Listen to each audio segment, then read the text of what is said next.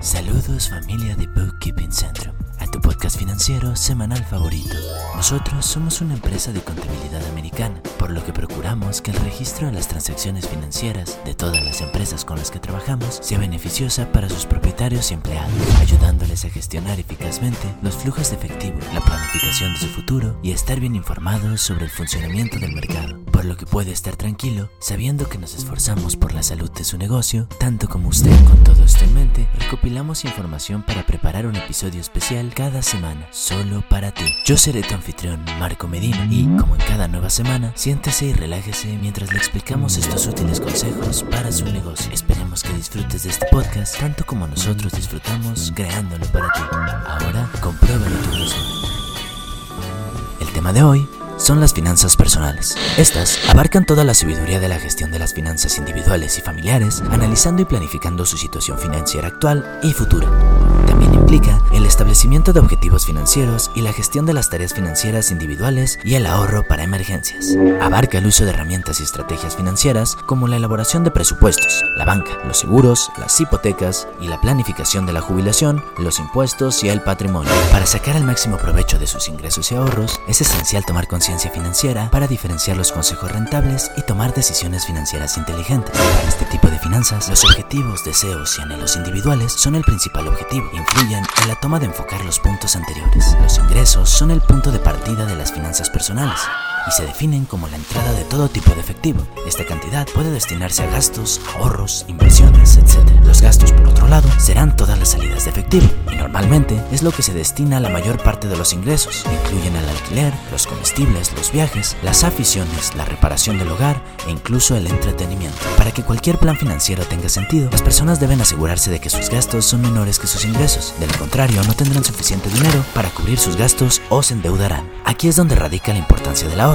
Todo el mundo debería aspirar a tener ahorros para cubrir grandes gastos o emergencias. Ahora bien, hay otras consideraciones que hay que tener en cuenta a la hora de ahorrar dinero, ya que el dinero en efectivo que se queda parado en una cuenta de ahorros se convierte en un despilfarro, porque pierde valor por la inflación con el paso del tiempo. El dinero en efectivo, libre de una cuenta de emergencias o de gastos, debe colocarse en algo que le ayude a mantener su valor. Nuestra recomendación siempre sería invertir. La inversión implica la compra de activos, normalmente acciones o bonos, para obtener un rendimiento del dinero. Invertir tiene como objetivo aumentar la riqueza más allá de la cantidad invertida. Sin embargo, puede conllevar riesgos, ya que no está garantizado que todos los activos se revaloricen y se puede incurrir en pérdidas. El pocketing también puede ayudarlo a mantener su dinero organizado. Se trata de una estrategia de ahorro para algo en concreto, en la que se coloca el dinero en cubos o cuentas diferentes para ayudarle a mantenerse organizado y dificultar el acceso al gasto de sus ingresos. Las finanzas pueden ser realmente estresantes si no se conoce el proceso de los múltiples estados financieros y transacciones que existen en nuestra economía. Centrándose en el cumplimiento de una serie de pasos, se puede comprobar el estado de su contabilidad personal actual. En primer lugar, debes conocer tus ingresos, pero tienes que ser realista con tu estilo de vida y tus gastos habituales, ya que ser demasiado optimista con tu accesibilidad al efectivo puede ser contraproducente en el futuro. Basándote en lo que ganas de media, tendrás una idea de qué parte de tus ingresos debes dedicar a los gastos mensuales, al ahorro o a la diversión. El siguiente paso será elaborar un presupuesto. Una de las estructuras más famosas para la elaboración de presupuesto personal es el método cincuenta treinta veinte, cuyo marco se desglosa así. cincuenta por ciento de tus ingresos después de pagar impuestos se destina a lo esencial para vivir: alquiler, servicios, productos, comida y transporte. El treinta por ciento se destina a gastos extraordinarios, como comer fuera o ir de compras. Por último, el veinte por ciento se destina al futuro, el pago de deudas o el ahorro para la jubilación o las emergencias. La clave para crear un presupuesto viable es priorizar las cosas esenciales. Ser realista en cuanto a sus expectativas y hábitos. No importa realmente qué tipo de estrategia de ahorro utilices, es importante que te asegures de que el dinero que recibes está reservado para gastos inesperados, como facturas médicas, una reparación importante del coche, gastos cotidianos si te despiden, etcétera. Una vez que hayas conseguido crear un plan de ahorro, deberías crear una hoja de cálculo o rastreador de presupuesto para llevar un registro de sus facturas, gastos y transacciones. Hacer un inventario de compras y servicios diversos que no utilice con frecuencia puede ayudarte a racionalizar tu presupuesto y a liberar dinero extra para cuando lo necesites. Las deudas es una de las partes más siniestras de la contabilidad financiera.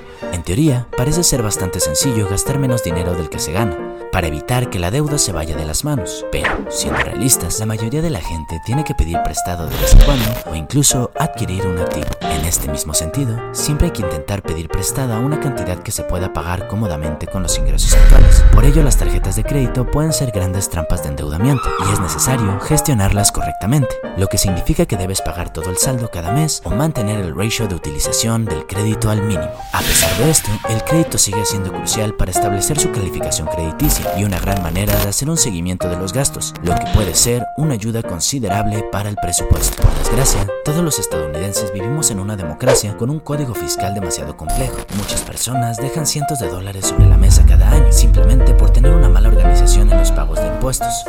Al maximizar su ahorro de impuestos, liberarás dinero que puede ser invertido. Por ello, muchas personas comienzan a guardar los recibos y hacer un seguimiento de los gastos para obtener todas las posibles deducciones y créditos fiscales. Si se encuentra con dificultades para mantener el hábito, no pasa nada por reevaluar sus objetivos y presupuestar en consecuencia. La clave es encontrar lo que funciona para ti. Modifica tu presupuesto de poco a poco cada mes hasta que encuentres algo que se ajuste a tus necesidades y responsabilidades. El número de cuentas que mantengas puede variar en función de tus preferencias, tu empleo, tus objetivos de ahorro o cualquier fondo especial que estás creando.